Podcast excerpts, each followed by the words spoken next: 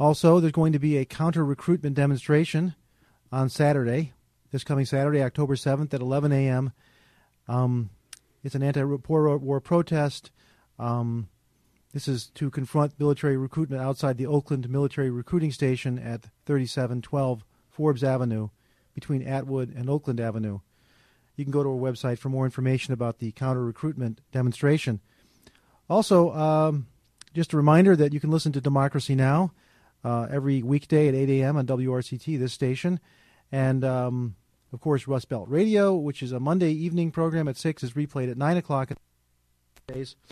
And a new program that's just started on Monday at 9, right after Democracy Now! in the morning, is called Law and Disorder, which is a program um, about how our rights are being er- eroded, um, and with four prominent civil rights lawyers from various important organizations, one of whom is uh, Michael Ratner, who will be a guest later on in the program.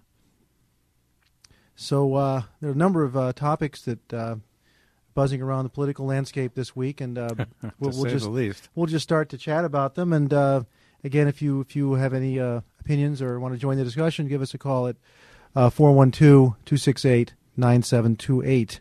Or to send mail at bob at leftout.info. And info we'll monitor electronic mail during the program. I wanted to mention that uh, today, is being October 3rd, uh, in two days' time, October 5th, is the third anniversary of Left Out. Our first program was on October 5th, uh, 2003. Hard to believe that it's been three years already. Wow. Uh, it's gone by. It was that a was gap, a pilot on a October, pilot show, October yeah. 3rd, 2006. But that was the program in which we uh, famously uh, predicted that uh, Scooter Libby would be behind the outing of Valerie Plame. and uh, indeed, we were quite right. As we have been about most issues Yeah, involving right. the uh, uh, the Bush administration over the last No, uh, no, uh, but uh, Bob, no, but, Was no, no, we know it was? Armitage, Armitage now. Oh, Libby had nothing to do with it. That's uh, true. No, Libby it's went not in- true. Went, Libby went in for as being was being he was uh, indicted. for lying, right? Lying under oath for trying Yeah, to yeah, but. I think he was also also involved in the outing. But which of the many things in the last five years have we been wrong about with respect to the Bush administration? Geez, this will be uh, this will be this will be an interesting conversation. Do any of our listeners remember? Were we ever wrong about anything? I think we're I think we were right about everything, weren't we? Um, uh, all the way all the way through, pertaining to the Iraq War, pertaining to our domestic policies of various kinds. Uh, we'll save the discussion about our constitutional issues until uh, Michael Ratner uh, calls in at uh, 6:30. That will be an appropriate opportunity to have a conversation with him. But one thing I wanted to mention, uh, amongst many, there are tons, and we'll, I'm sure many of our listeners will have uh, things that they wish to discuss as well, is the the latest uh, book from. Um, uh, from uh, Bob Woodward, uh, in which he uh, seems to be serving as a mouthpiece for a number of uh, ex uh, Bush administration insiders who seem to be exacting their revenge. In particular, all, all signs are that Tenet, uh, George Tenet, is uh, is uh, is, ge- is ge- giving uh, Bush his payback for uh, blaming the CIA for his lies and misrepresentation. But he got the national award, right? Some the, national the award presidential. uh, what was that? The what is that word? the presidential uh, uh, Medal of Freedom. Medal of Freedom. Yeah, that's it. Yeah. According to Woodward, Tenet says he wishes he could give it back. He considers. I mean, it's hush money, right? The reason for for for giving that was to get him to shut up, right? That's Yeah. that's the whole idea. Um, so uh, certainly, one surmises that uh, one of his primary sources and people who seem to be more in the know and who have traced tra- traced through the things that Woodward does say, it seems quite clear that uh, Tenet is uh, one of the people who is uh, telling um, telling Woodward what's been going on. And there are many aspects to this you'll notice that uh, the things that are being said now are entirely consistent with what, for example, Paul O'Neill said about the Bush administration a few years ago, with what Don DiIulio, the uh, first uh, head of uh, faith-based initiatives or whatever that nonsense Yeah. is called, uh, said. All these people who were forced out of the Bush administration. but, but he, isn't he saying a lot more about the infighting between? He's saying more, but I'm About- just saying it's yeah. consistent with like this Yeah. story, right? There's consistently been this pattern that the people who are forced out, the story that they tell is quite a lot at variance with the nonsense that you hear on the Right. Republican media that we hear nonstop, two four seven on the radio and on television uh, throughout the United States. Um, so uh, there are many aspects to this, uh, but one of the things that has come out, which I think is uh, especially damning and especially significant, is the fact that on July 10th, 2001, George Tenet uh, uh, held a uh, uh, went to uh, Condi Rice's office and held a meeting with the uh, National Security Council to inform them about impending terrorist attacks based on information that the CIA had gleaned. Not the And- National Security Council, just a security. Who just Tenet. Just, wasn't it just Tenet and um, one other person? Well, I don't know. Well, Condoleezza Rice and uh, and uh, Zelikow, right? I think. Yeah, yeah. And right, exactly. To to inform them about uh, the impending threat of a terrorist attack, which uh, had been uncovered by the CIA uh, going back to the uh, to the Clinton administration, and during the during the uh, first uh, you know at that point seven months of the Bush administration, and um, the interesting thing is you know as we all know, uh, Shrub has blamed the CIA for uh, all of the failures of either the failure to detect the attacks or the failure to uh, the failure to uh, understand that that Iraq was not an, was not a threat to the United States. All these things have been blamed, but in fact we knew everyone knew anybody who bothers to pay half attention knows that that was a big pack of lies.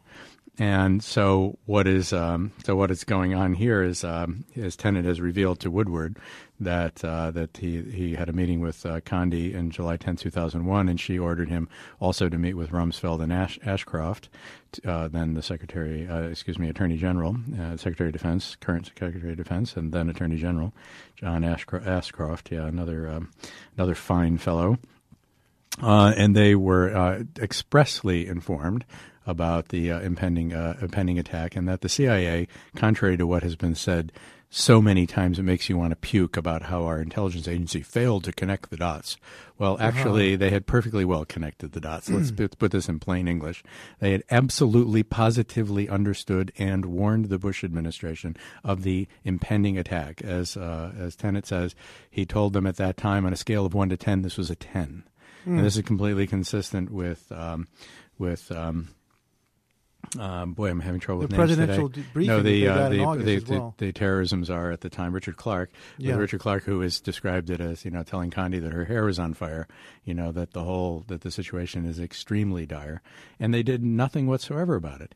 So the the important things to recognize here is immediately Condoleezza Rice denied everything, never had such a meeting, no meeting with Tenet. He never said anything. John Ashcroft awoke from the dead, wherever he is, uh, popped up and said, oh, no, nobody had ever told him any such thing, uh, except that turns out it has. There's a paper trail.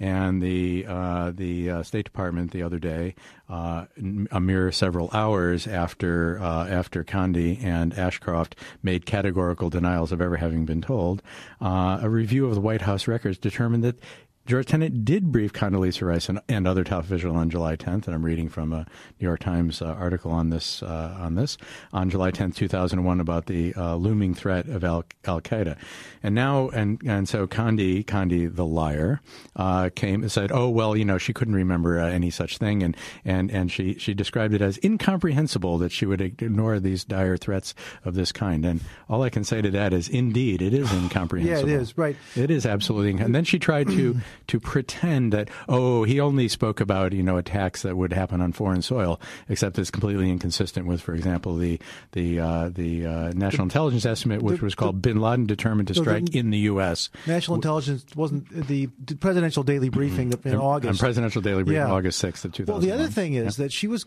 scheduled to give a speech on September twelfth. Mm-hmm. Right, and that, that speech is apparently people have seen it, and it had nothing in there of about terrorism. It, of course, it didn't. It had to do with uh, missile defense. And John Ashcroft was was briefed on this, and Donald Rumsfeld was briefed on this. And first of all, just let's be clear: they're absolute bald-faced liars in denying that they weren't briefed on this, and absolutely bald-faced liars in claiming that the briefing had nothing to say on the matter that was pertinent to to uh, national security, that it was somehow about foreign countries and some generic thing. And you'll remember very clearly, in speaking before the 9/11 Commission, how Condi put on a big act about, oh, you know, uh, when when Richard Ben-Veniste asked her point blank what was the title of this presidential daily briefing on that date, and she even misrepresented it then and pretended that it was like, oh my God, what what a trivial matter. Who could possibly remember such trivial things like uh, you know the presidential Bin daily Laden brief determined to attack in the U.S. Yeah. Okay. She misquoted it deliberately as bin Laden determined to attack the U.S. She left out in, mm-hmm. okay, for her own convenience uh, to try to get herself off the hook. But the fact is, is that a- Ashcroft knew. So, what was Ashcroft's reaction to this? Ashcroft immediately uh, cut, imposed severe budget cuts on the counterterrorism efforts within the U.S. Remember this Ashcroft cut the counterterrorism budgets after being fully informed by Tenet of the impending attack, terrorist attack that in fact took place on September 11, 2001. What else did John Ashcroft do? Well, for reasons that have never been explained, he suddenly decided, starting in July of 2001, that he would no longer fly in commercial aircraft and was flying only in private planes. And the reason is is for security reasons. Now, it may be a remarkable coincidence. It may very well be a remarkable coincidence, but isn't it a remarkable coincidence that the Attorney General, who had been informed of the impending terrorist attack, and in fact, I'll remind our listeners, they were explicitly warned of the possibility of flying jet airplanes into buildings as weapons, specifically warned in advance of this very specific uh, possibility of an attack. And coincidentally, John Ashcroft decided that as a matter of uh, national security and his own personal security, would no longer fly in commercial aircraft starting in July of 2001, but was flying only in private planes when he needed to go around the country. Now that is that is a remarkable coincidence, and it may be that he's just one lucky fellow who, perhaps, when he was uh, praying to the Lord, the Lord informed him that he should probably start taking private planes. It's possible. It's possible. I mean, we know that the Republicans have a special channel to God, so it's entirely uh, con- uh, conceivable mm-hmm. that they yeah. they were getting inside information here that the rest of us are not privy to. But in any case, he saw fit to protect himself, whether he got the information from God or otherwise. He saw fit to protect himself rather than to uh, do anything about protecting the country. Uh, and Condoleezza Rice, as we well know, did absolutely squat about this uh, about this uh, impending threat. No, but the, but don't you know the uh, the talking points from right wing radio? And they are they are that that uh, it's all Clinton's fault.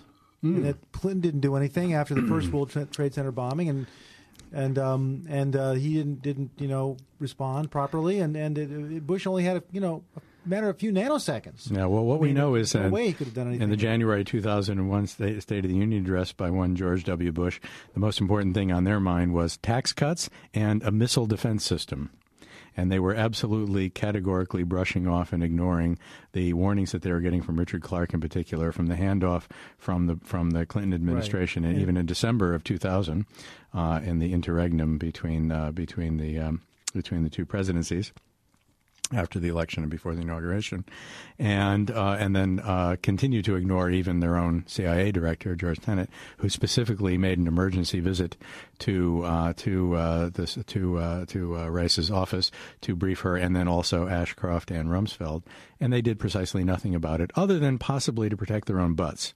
that seems they they seem to have taken some measures to make sure that they weren't caught up in this. But apart from that, uh, they did precisely nothing. You'll recall, our listeners will recall, that the attitude of the incoming Bush administration was that everything Clinton said and done was categorically false and to be ignored, and this was part of their part of their big attitude because, right. as we all know, Shrub uh, has been from day one trying to prove he's a man and trying to prove that he's uh, he's a bigger man than his father. He's got a serious complex on this. Well, and you're speculating, Bob. I am really speculating.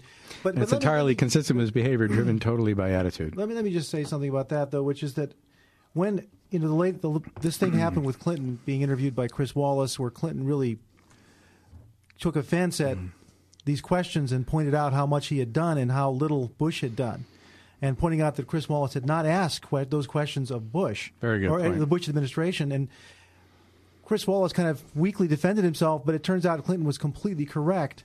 He never asked those questions like why was Richard Clarke demoted, and um, why didn't they uh, do anything? Uh, didn't respond. What did they? Uh, what was the other thing that there was uh, the demotion of Chris Wallace? Oh, the Cole. They didn't do anything about the Cole, even though it had been announced that Bin Laden had been the cause of that. Right, at, right at the time Bush took office, mm-hmm. the CIA and the FBI decided, well, yes, it was Bin Laden who had attacked the Cole. He did nothing for nine months until well, 9/11. Yeah, exactly. Um, but the thing is, the reason that the Republicans they went nuts attacking Clinton after that is because he's attacking this what they claim is their strong point, which is security, and he's just blowing holes and making it obvious. the same story that you just told about Condi Rice not doing anything. Clinton made that story very clear, and that this is something they can't tolerate. They yeah. cannot stand it because it's it's their reason for existing. It's the reason that if anybody still has any you know reason to vote for them, that if they're ahead on any scale, it's because of so-called their their superiority in the national security area. Yeah, it's hard to believe. I mean, how could any person think that somehow, after all of this information, after all of these years, after this nonsense from day one, that somehow they are, you know, more responsible, more capable. Well, of maybe one of our listeners can call in and- maybe one of our listeners can us. can inform us. 412-268-9728. You're certainly welcome to call or to send uh, electronic mail to bob at leftout.info. So this is this is one pattern is that it was uh, quite clear that those guys were uh, completely uh, out to lunch uh, prior to the 9/11 attacks. They didn't do anything about it. They're lying about it to this day. And after all, you know, why did they lie? Well, they lie because they're trying to cover up. And uh, it's interesting. Also, I pointed out in the left out info webpage is that uh, you'll you'll recall also the 9/11 Commission was obviously a whitewash. One of the respects in which it was a whitewash is one of the people on the 9/11 Commission was none other than Philip Zelikow. Philip Zelikow was Condoleezza Rice's advisor. He was one of the people who was Oh, and they deleted that whole thing. That never that never appeared in the 9/11 Commission. which which is The what meeting, the Condi, the meeting between. Yeah, so that's not there. Yeah. Philip Zelikow was a guy who was on, was Condi. In other words, Philip Zelikow was on the commission that was supposed to be investigating, amongst other people, Philip Zelikow. Okay, think about this, people. We said this at the time that we pointed out at the time that this was going on, this 9 11 commission, that Philip Zelikow should be on the 9 11 commission is preposterous. It's part of a cover up. It is a cover up. These people are criminals, and it's a cover up. Now, you can speculate as to why it is. I mean, you know, never never underestimate uh, incompetence, and so one can certainly uh, say, as a baseline uh, analysis of what's going on here, is grotesque incompetence coupled with uh, uh, poor leadership and and uh, an enormous amount of attitude, as Don uh, DiIulio said at the time, and everything is driven by politics and nothing by policy. Complete absence of policymaking apparatus. So that's entirely possible. But I think those of us who are a bit more sinister and who think that, for example, Dick Cheney, Sinister? who really runs the Are you sinister? runs the run, have been sinister minded about this, who, who take a more sinister view of what's going on, is what I mean to say. Uh, you know, will point out that uh, you know this is the Cheney administration, and it's well within Cheney's capability to conspire with Rumsfeld to uh, do the kind of thing that's been done. That, for example, to completely ignore this issue uh, for their own nefarious reasons, and it certainly will feed suspicions of this kind. Uh, so far, we don't have specific uh, evidence of this. What we do have specific evidence of is absolute incompetence, gross incompetence, and absolute flagrant lying. And let's be clear about it. Another point uh, related to all of this is that, of course, uh, then there was they turned this um, the uh, this attack, this nightmarish attack uh, from three years ago, from excuse me, from five years ago, into the um, on the U.S. and they turned this into an opportunity to put into place all sorts of things that they wanted to put into place, including some of the constitutional issues we'll discuss shortly. But uh, one of them, as we well know, was then was to launch willy nilly into an attack on Iraq.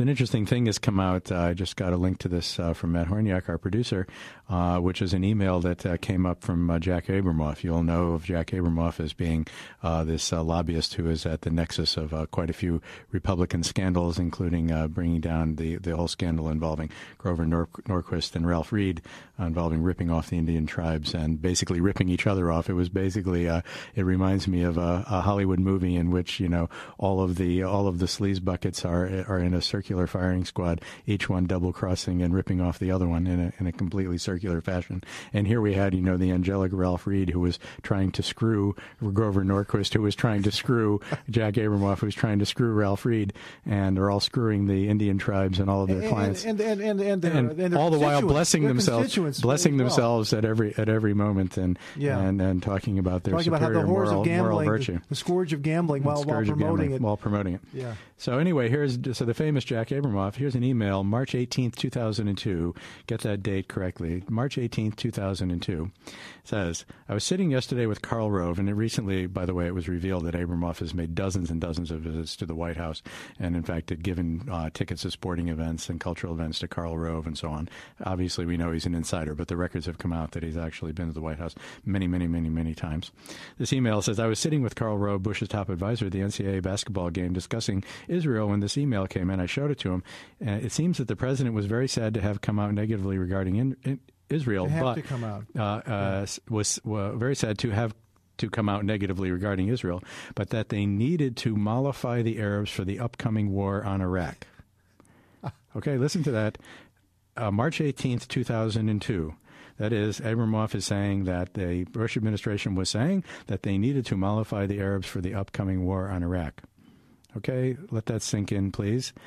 March 18th, 2002, the upcoming war, even Jack Abramoff, who is just a lobbyist, right, knew, apparently, according to this email, knew uh, of the upcoming war in Iraq, that it was completely foreordained, completely established.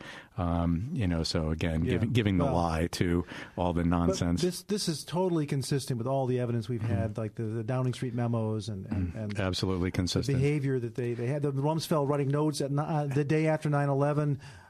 Absolutely you know, consistent. Sweep it all up, including Iraq. So, pop like a pop quiz: How many civilians uh, died in uh, in Iraq in August 2006? This past month, uh, a month before last, actually. Now that we're in October, Okay, uh, I think it was something like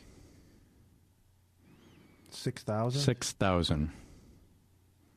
Six thousand died in acts of violence in, August, in just August 2006. Of course, those six thousand people are much better off than they were under Saddam Hussein. Uh, so we have to keep that in mind. Yeah. Uh, well, this reminds me of something that I um. and it's so it's such a successful operation. I can absolutely see why everyone would vote for them on the grounds that they are really much better at handling uh, uh, foreign affairs and our national defense.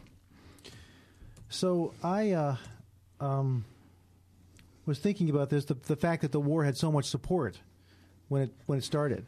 was all this, but not, Not from, from not us. from us.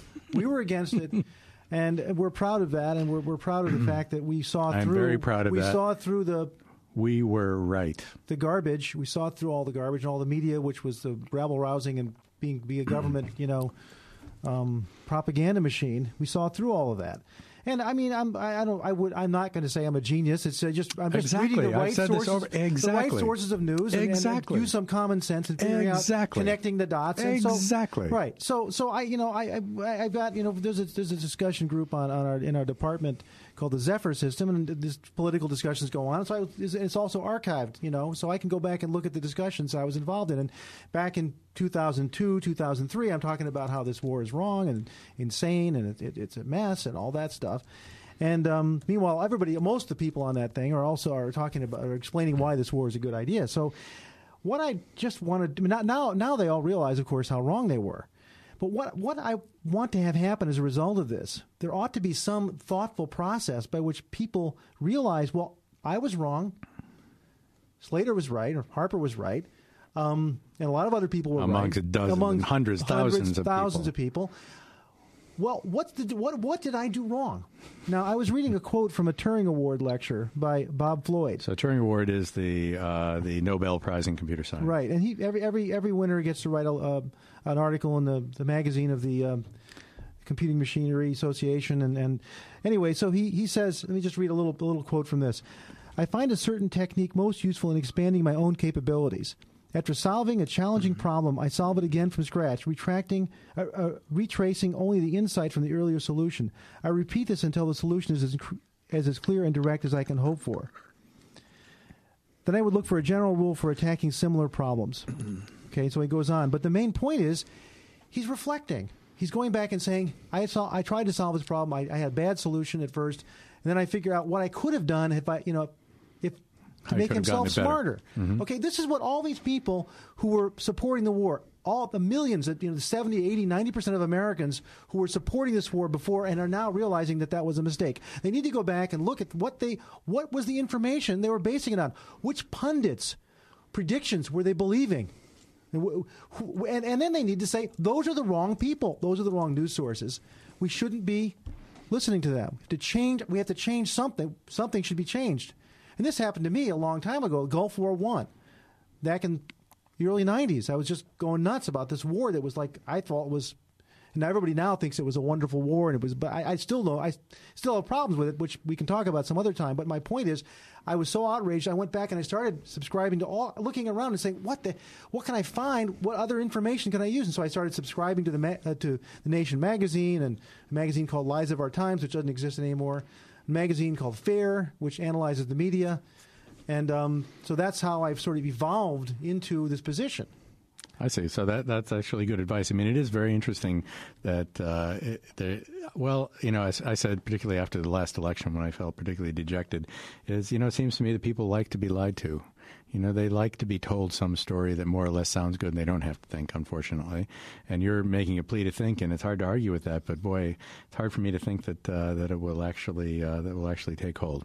Um, could be, but it's actually very very good advice, and it's. But uh, I actually had an email exchange with uh, one of our PhDs from Carnegie Mellon, a real bright guy who's now a professor, um, and he had been advocating the war you know, mm-hmm. one of the people I you're talking about the current Iraq War, the current Iraq War, and uh, I emailed him saying, you know, by the way, what do you think now? And it was a very polite message saying, have you changed? Mm-hmm. Have you reconsidered your sources of information, the pundits that you believed, or whatever? He came back and said, well. I was wrong about this, that, and that, but no, I haven't changed anything about That's right. about what I read. And all right, so well, maybe that's human nature. All right, so we're going to take a brief uh, musical break, and we'll be back after the break uh, with uh, Michael Ratner from the Center for Constitutional Rights. Uh, we'll be back shortly.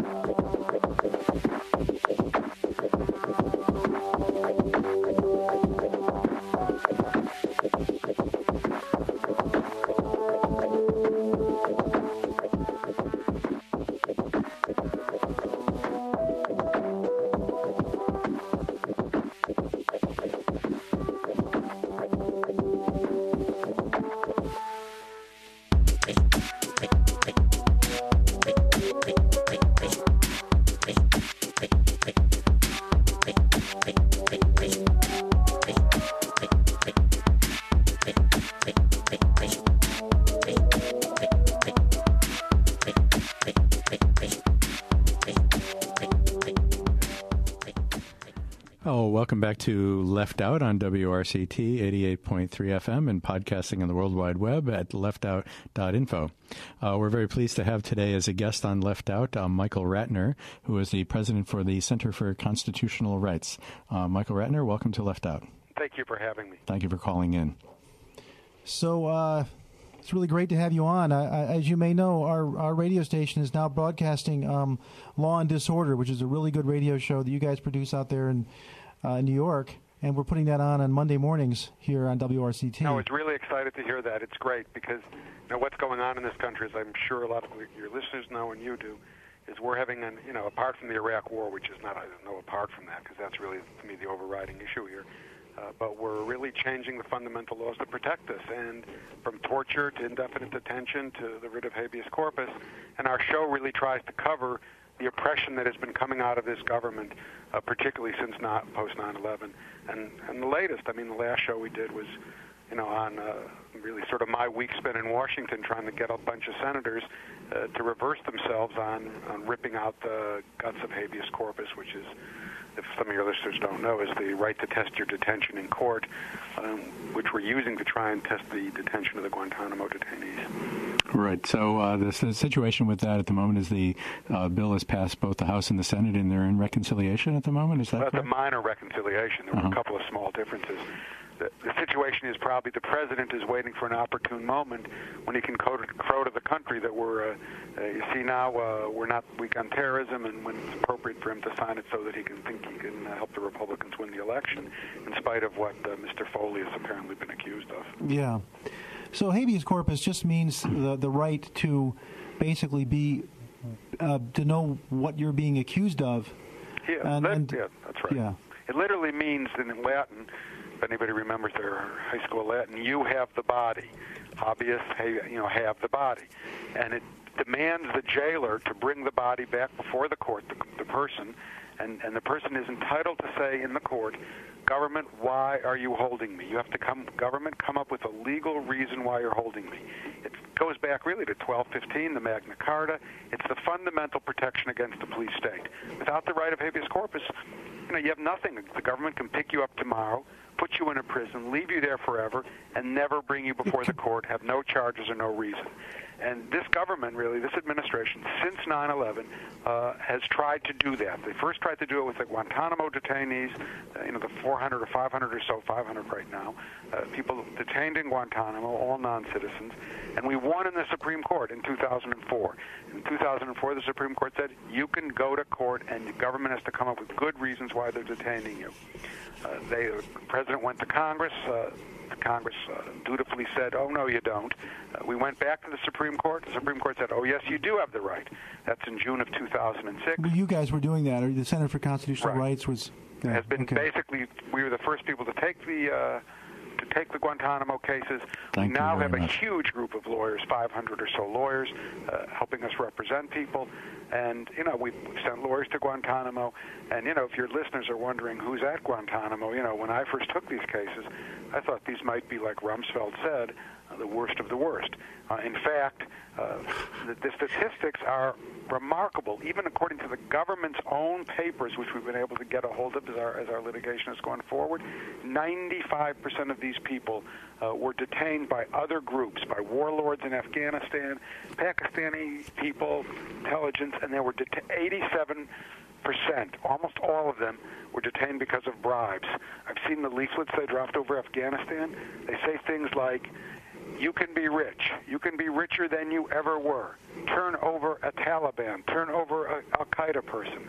Well, you can imagine who got turned over But- and who's in Guantanamo. But what is the purpose? I, I never understood what is the purpose of this. What, what is the purpose of having 480 completely innocent people locked up? You know, I don't know whether they're all innocent, but let's say the majority shouldn't be there, high majority. I think, but it's a very good question, and I think the, at first, I think they actually were so caught, you know, in a certain way by having so few, so little inroads into informants in you know Muslim groups in Afghanistan and everything. They, they probably just decided to round up a bunch of people and figure out what's going on. They've released a couple hundred over time. Maybe some of those have been released as informants or otherwise. Maybe they just figured, well, maybe some of them have intelligence and they'll learn something. Um, that's part of it. Part of it, I actually think, sad to say, is they want to terrorize people in the world, and particularly the Muslim world. They want to say to people, whether with these people, even though there Or are the people a lot in of Abu, Abu Ghraib or Right. other other. Abu yeah. Ghraib is another example, showing them that if you fall into our hands, you do something that we don't like, and we will torture you, and worse, we'll eventually send you to Guantanamo, and you won't hear from your family, you won't see your family, and you're there forever. And so I think they're sending a message of terror to really to the Muslim Yeah. world. And it doesn't. It, and again, it doesn't do any good in terms of even gathering intelligence, mm-hmm.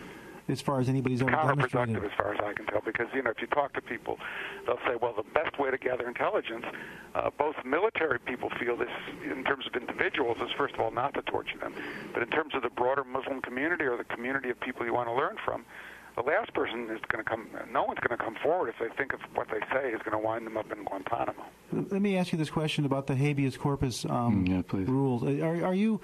Uh, does does the, does this new legislation? the- What is it called? The detainee bill or something? called the first one was called the Detainee Treatment Act. But what your listeners should know now, it's called the Military Commission Act. It's named after these special kind of kangaroo trials. They want to give up only a few of these people, but a couple of pages of a very long bill basically say no non-citizen in the world. No non-citizen in the United States, including legal permanent residents, uh, no non-citizen picked up anywhere in the world by the U.S. has a right to test their detention any longer. The writ Okay. of habeas corpus, as I said, goes back to 1215, ripped out So, uh, uh, away from non-citizens. So I've heard a variety of information. I think partly because of the were versions of the bill and being changed, but I've heard it going back and forth whether or not it specifically uh, says uh, non-citizens or not, or whether it's only something more vague and general, Well, like you know enemy combatants, whatever that nonsense very is. good question. With regard to the actual right of habeas corpus, the right to test your detention, it only takes it away for now um, from non-citizens. That includes legal permanent residents. They tried to take it away a few years ago from citizens, and they got struck down in a court. But so for right now, it only takes it from non-citizens. I won't say only because it includes your neighbors, um, legal permanent residents, and Right. undocumented workers, clearly. But also, there's a Jose Padilla. You know, right, Jose Padilla was someone they tried for, to take it away from. Exactly, held for three years without charge or trial. Right, exactly. In well, the United States of America, can you imagine that? Right, let's not. Right, what I want to do is Jose Padilla is an American citizen. He's the one that you know colloquially is known as the dirty bomber, although he yeah, never right, yeah, uh-huh, sure. He's um, a two-bit near do well, right, who got, for some got, reason who has been uh, you know been uh, been been used as a as a tool by the Bush administration. Exactly right. Taken off a plane in Chicago, put away yeah. for three years. He eventually did get the right to test his detention by habeas corpus. Right. But as soon as it was getting near the Supreme Court, they took him out and they they indicted the guy with a real crime, supposedly a real crime, but right. who knows? So that's how they didn't test it, but he got a right to, exactly. ha- to habeas yeah. corpus. That's right. What you're referring to, and it's a really important point that has been completely missed and almost no one has picked up, is there's definitions in the statute of, per- of what this administration calls unlawful enemy combatants. And those they define very broadly, and they've not only defined them broad, broadly, it's left up to the President of the United States to decide who is an unlawful enemy combatant. And that includes American citizens. That's the Jose Padilla case. He can decide tomorrow that you guys or me are unlawful enemy combatants. And he can put us into a prison, not charge us, and hold us forever. We do, as citizens, if you guys are, have a remedy that says we can go to court and get habeas corpus. But if you look at what you were just referred to on Jose Padilla, three years in jail, and the guy didn't ever really get a hearing before the Supreme Court. And then they went as soon as he came close, they moved him to another kind of prison. Uh, it's uh, t- it's uh, totally amazing to think that this is possible, but it, but it, but it, it, it, absolutely is the case. I mean, it's completely shocking. As I as I recall, there there's no uh, the unlawful enemy combatant category. I don't recall that being in the Constitution. Is it? Not in the Constitution. I think it's an it's an illegal category. I, it's really what the Congress was sadly doing, and 12 Democrats went with some Republicans on doing this. Uh, they basically are saying that we think the president should have the authority to detain anyone in the world um, when he wants, uh, and you know, basically forever. As and, and it's made the world the president's battlefield. So the president has always insisted the world is my battlefield. It's made him the commander in chief. Essentially, uh, the president is you know is all powerful in this one.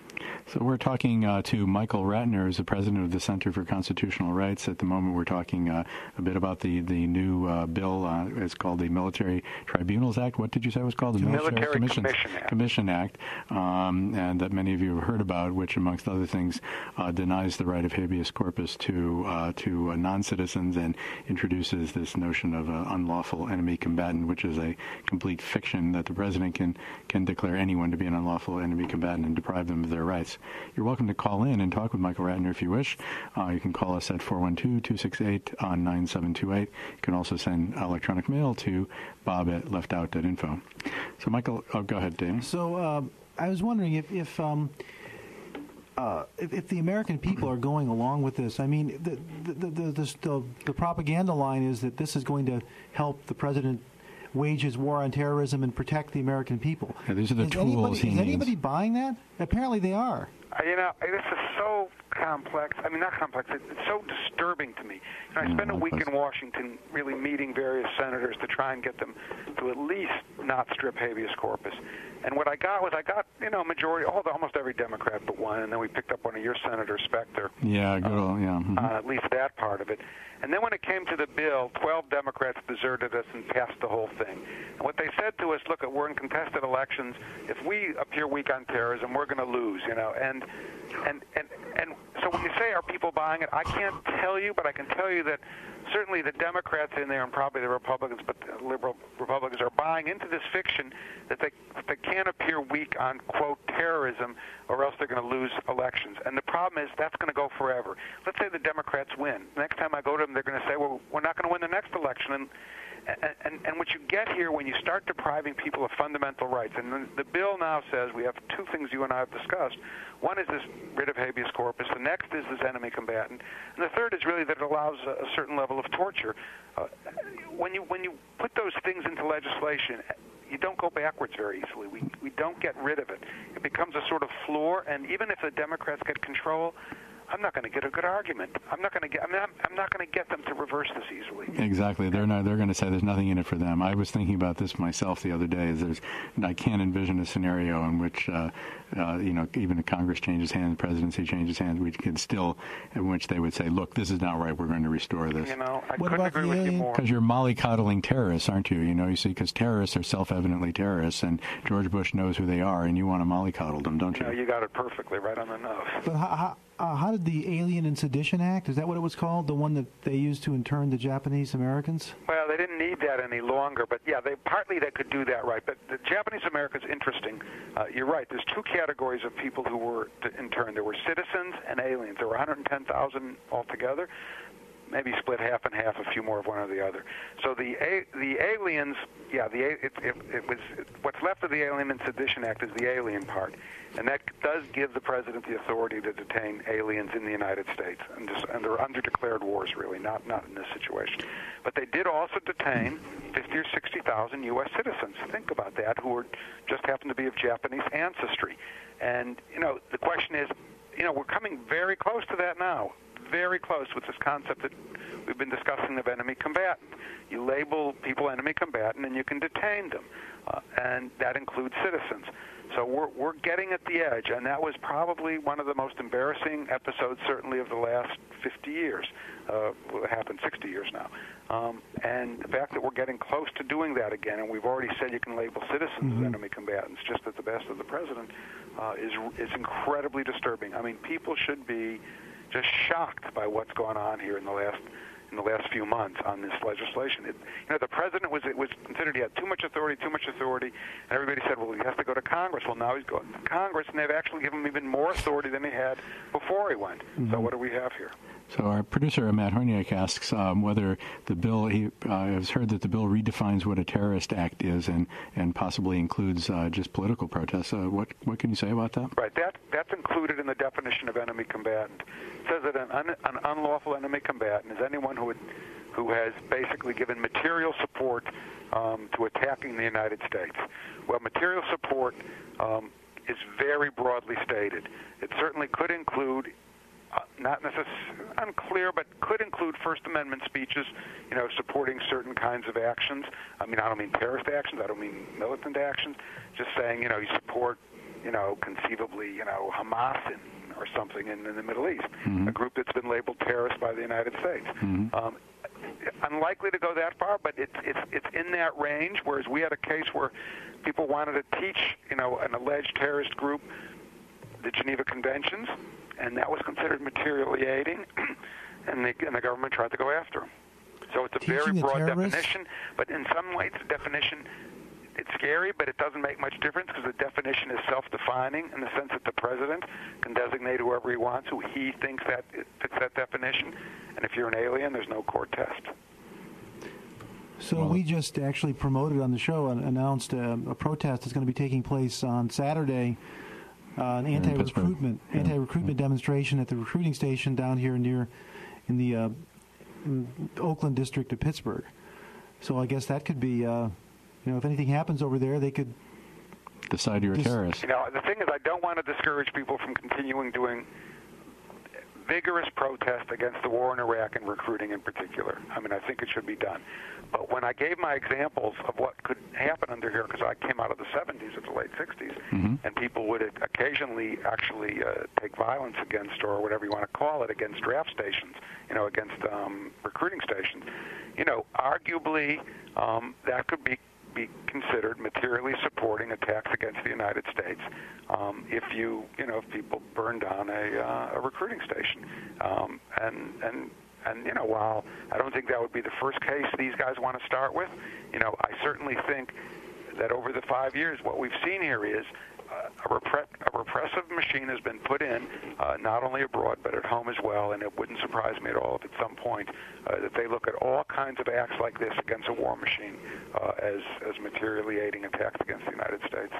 So there there have been a number of instances uh, in which they've infiltrated peace movements, right? The the Quakers have been infiltrated, and other other possibly dangerous groups. I mean, dangerous in, in quotes. I mean, it's it's so absurd that they're spending money uh, and time investigating these these totally peaceful protest movements. It's no, it's remarkable. Um, there's another topic that um, I think it came up recently. Um, I heard you talk about it uh, before, that having to do with the Cuba. I think the Cuba Five or something. That was we, we we cover the Cuba Five quite a bit on our show um, because it's not it's not a very covered issue. Um, but the Cuba Five were five uh, five men who were here actually trying to stop terrorist attacks against Cuba. Uh, they were uh, some of them are Cuban, and some were Cuban American, and eventually they got they were even cooperating. I mean, they were even like trying to work with the FBI to prevent terrorists from leaving the United States and going to Cuba and attacking Cuba. Eventually, they got convicted of, of, of essentially spying or espionage. Although I don't think there was any materials that were like secret materials in that sense. Uh, but they got, got convicted of that, and they're doing very long sentences uh, in prisons right now. And there's been a huge protest about the unfairness of their trial, as well as about the fact that the U.S. has for 40 years allowed terrorists to leave its shores or supported those terrorists in killing over, you know, at this point, probably almost 3,000 people in Cuba. Yeah, there was uh, the story that's been covered in Democracy Now. Um, this Jose Padilla. No, no, no, not Jose Padilla. Um, there's the, the, the, the terrorist um, who blew up the Cuban airliner. Right. What was his name? I don't know. yeah, no, I know. You just now um, you said it wrong. Posada. Posada. Posada. Right. Yeah.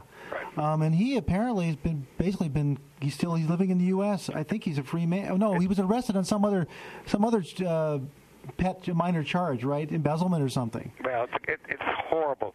I mean, there was an airliner blown up that had the entire that had you know 70 some Cubans on it, the entire Cuban fencing team.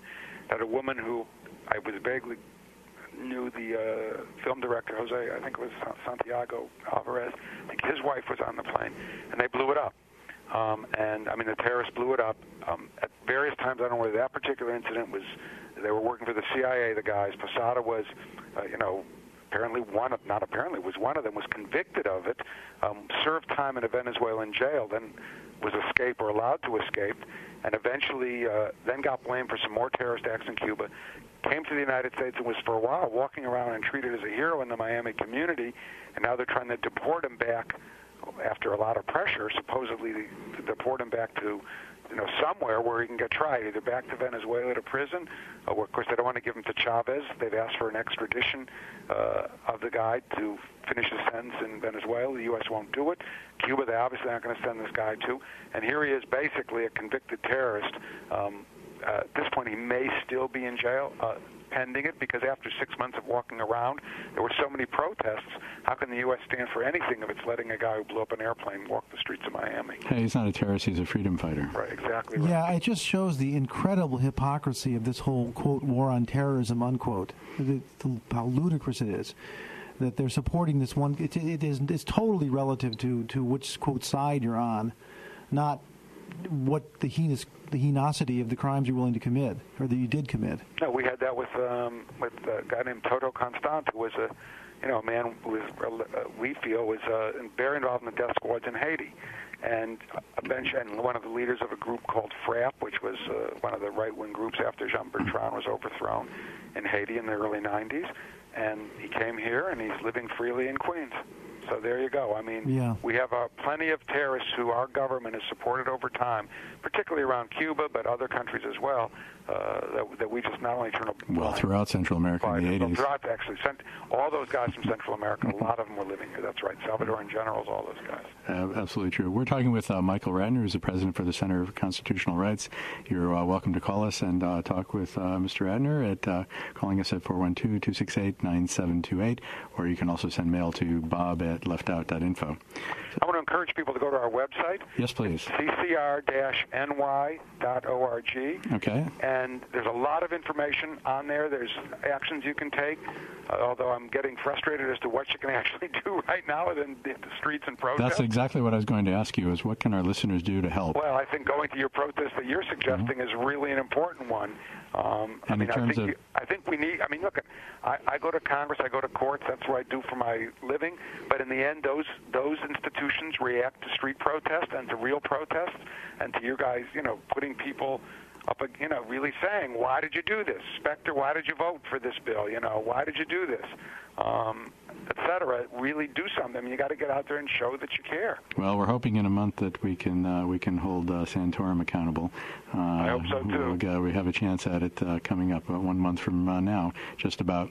I noticed the, so the, the, CCR is planning to challenge, I presume, the the new Military Commissions Act as soon as it is well, enacted. We're in court already on already Guantanamo because we represent okay. everybody there, and on Monday we filed, or on just on Friday, just before, well, it hasn't been signed, but we we filed 21 cases for people detained at Bagram, which is the okay. which is the Guantanamo in Afghanistan. Where once we got access to Guantanamo in the Supreme Court, uh, they stopped sending people to Guantanamo and they stopped doing the level of torture that they were doing, mm-hmm. and instead they opened back not open, but they taken the people to Bagram, where there's probably about 500 people now who we just have no access to. So we filed cases on that, which will all involve challenges to what this to the Military Commission Act because it'll involve challenge to the torture, challenge to the habeas, challenge to the enemy combatant stuff. So we're out there, but you know, if you want to really be clear here, assuming courts are going to work here, we're hanging in the Supreme Court by one vote. We won the last case really five to four in June right. called Hamdan, and and you right. know that's Justice Stevens who's 87 years old. I know. So yeah. you're we're talking, assuming we think the courts are going to offer some protection. Um, and they only do, of course, when there's enough out there that. And, and the shame of it all is, you know, what we're talking about here is that, for example, if these people are so obviously dangerous and such terrorists, why can we not present the charges against them? Why can they not be uh, charged officially with their crimes? Well, I agree. I mean, we've said that about the Guantanamo people for a long time. You got all these guys there. Many of them shouldn't be there. Many of them are innocent. But our view is you charge them or you release them. And what are they doing here? Here's another question that struck me the very first time I ever heard of Guantanamo. Why is it in Cuba? I mean, obviously, well, oh, it's because because of some legal argument that it's not on American soil. But wh- why is that relevant at all to anything? It's completely controlled by the U.S. military. It's, it's a farce. Well, that's correct. I mean, um, it doesn't make much difference. But let's not talk about how it got there for a second. But it's a base that's completely controlled by the U.S. Cuba has nothing to say about it. Cuban courts have nothing to say about it. It's really unique in terms of military bases. Um, it mean, prevents maybe. reporters from seeing what they're doing there because right. it's so it's so isolated. It prevents yeah. lawyers like you guys from going down. Exactly. That's why they that's why they put the people there. It's a they, gulag. Let's say it plainly. It's a gulag. Yes, this is our right. Siberia, is it not? I agree. That's what it is you know, I got totally trashed once when they did this on Fox TV, and they said, "Can you defend that Amnesty International called it a gulag?" And I said, "Yes." Well, they said X number of people were killed in gulag, and only and how many people have been killed in Guantanamo? Guantanamo. I said, "Well, what it stand, what gulag stands for is basically what the Soviets were doing in the gulags uh, in the Soviet Union, which is take people to a place where there is no hope, no legal hope, uh, no political hope, no access, and no access at all, where they're completely isolated and you can do whatever you want to them. And that's what this administration believes it can do, whatever it wants to human beings. Well, thank you very much, uh, Michael Ratner from the Center of Constitutional Rights, for appearing on Left Out this week. Thank you, Michael, for calling in. We appreciate having you. Everyone should look at the leftout.info website. We have a link to ccr-ny.org, which is the website for the Center for Constitutional Rights, and we wish you good luck uh, in uh, fighting these uh, horrible. And we're thrilled at your show and that you're taking law this order. So thank you guys very much and keep it up. We need more more outposts of of the good like yours. Thank you very much. Thanks. See you soon. Bye bye bye. My guess is that uh, they could probably use donations over there at the Center for Constitutional And if Rights. you click donate on the ccrny.org website, uh, you're, that's just, I think it's easy to do. So that's uh, let's let's leave our listeners with that thought. Uh, thank you all for listening to Left Out on WRCT. Thank you to Matt Horniak for producing today's program, and we'll be back in two weeks' time. Thanks for listening.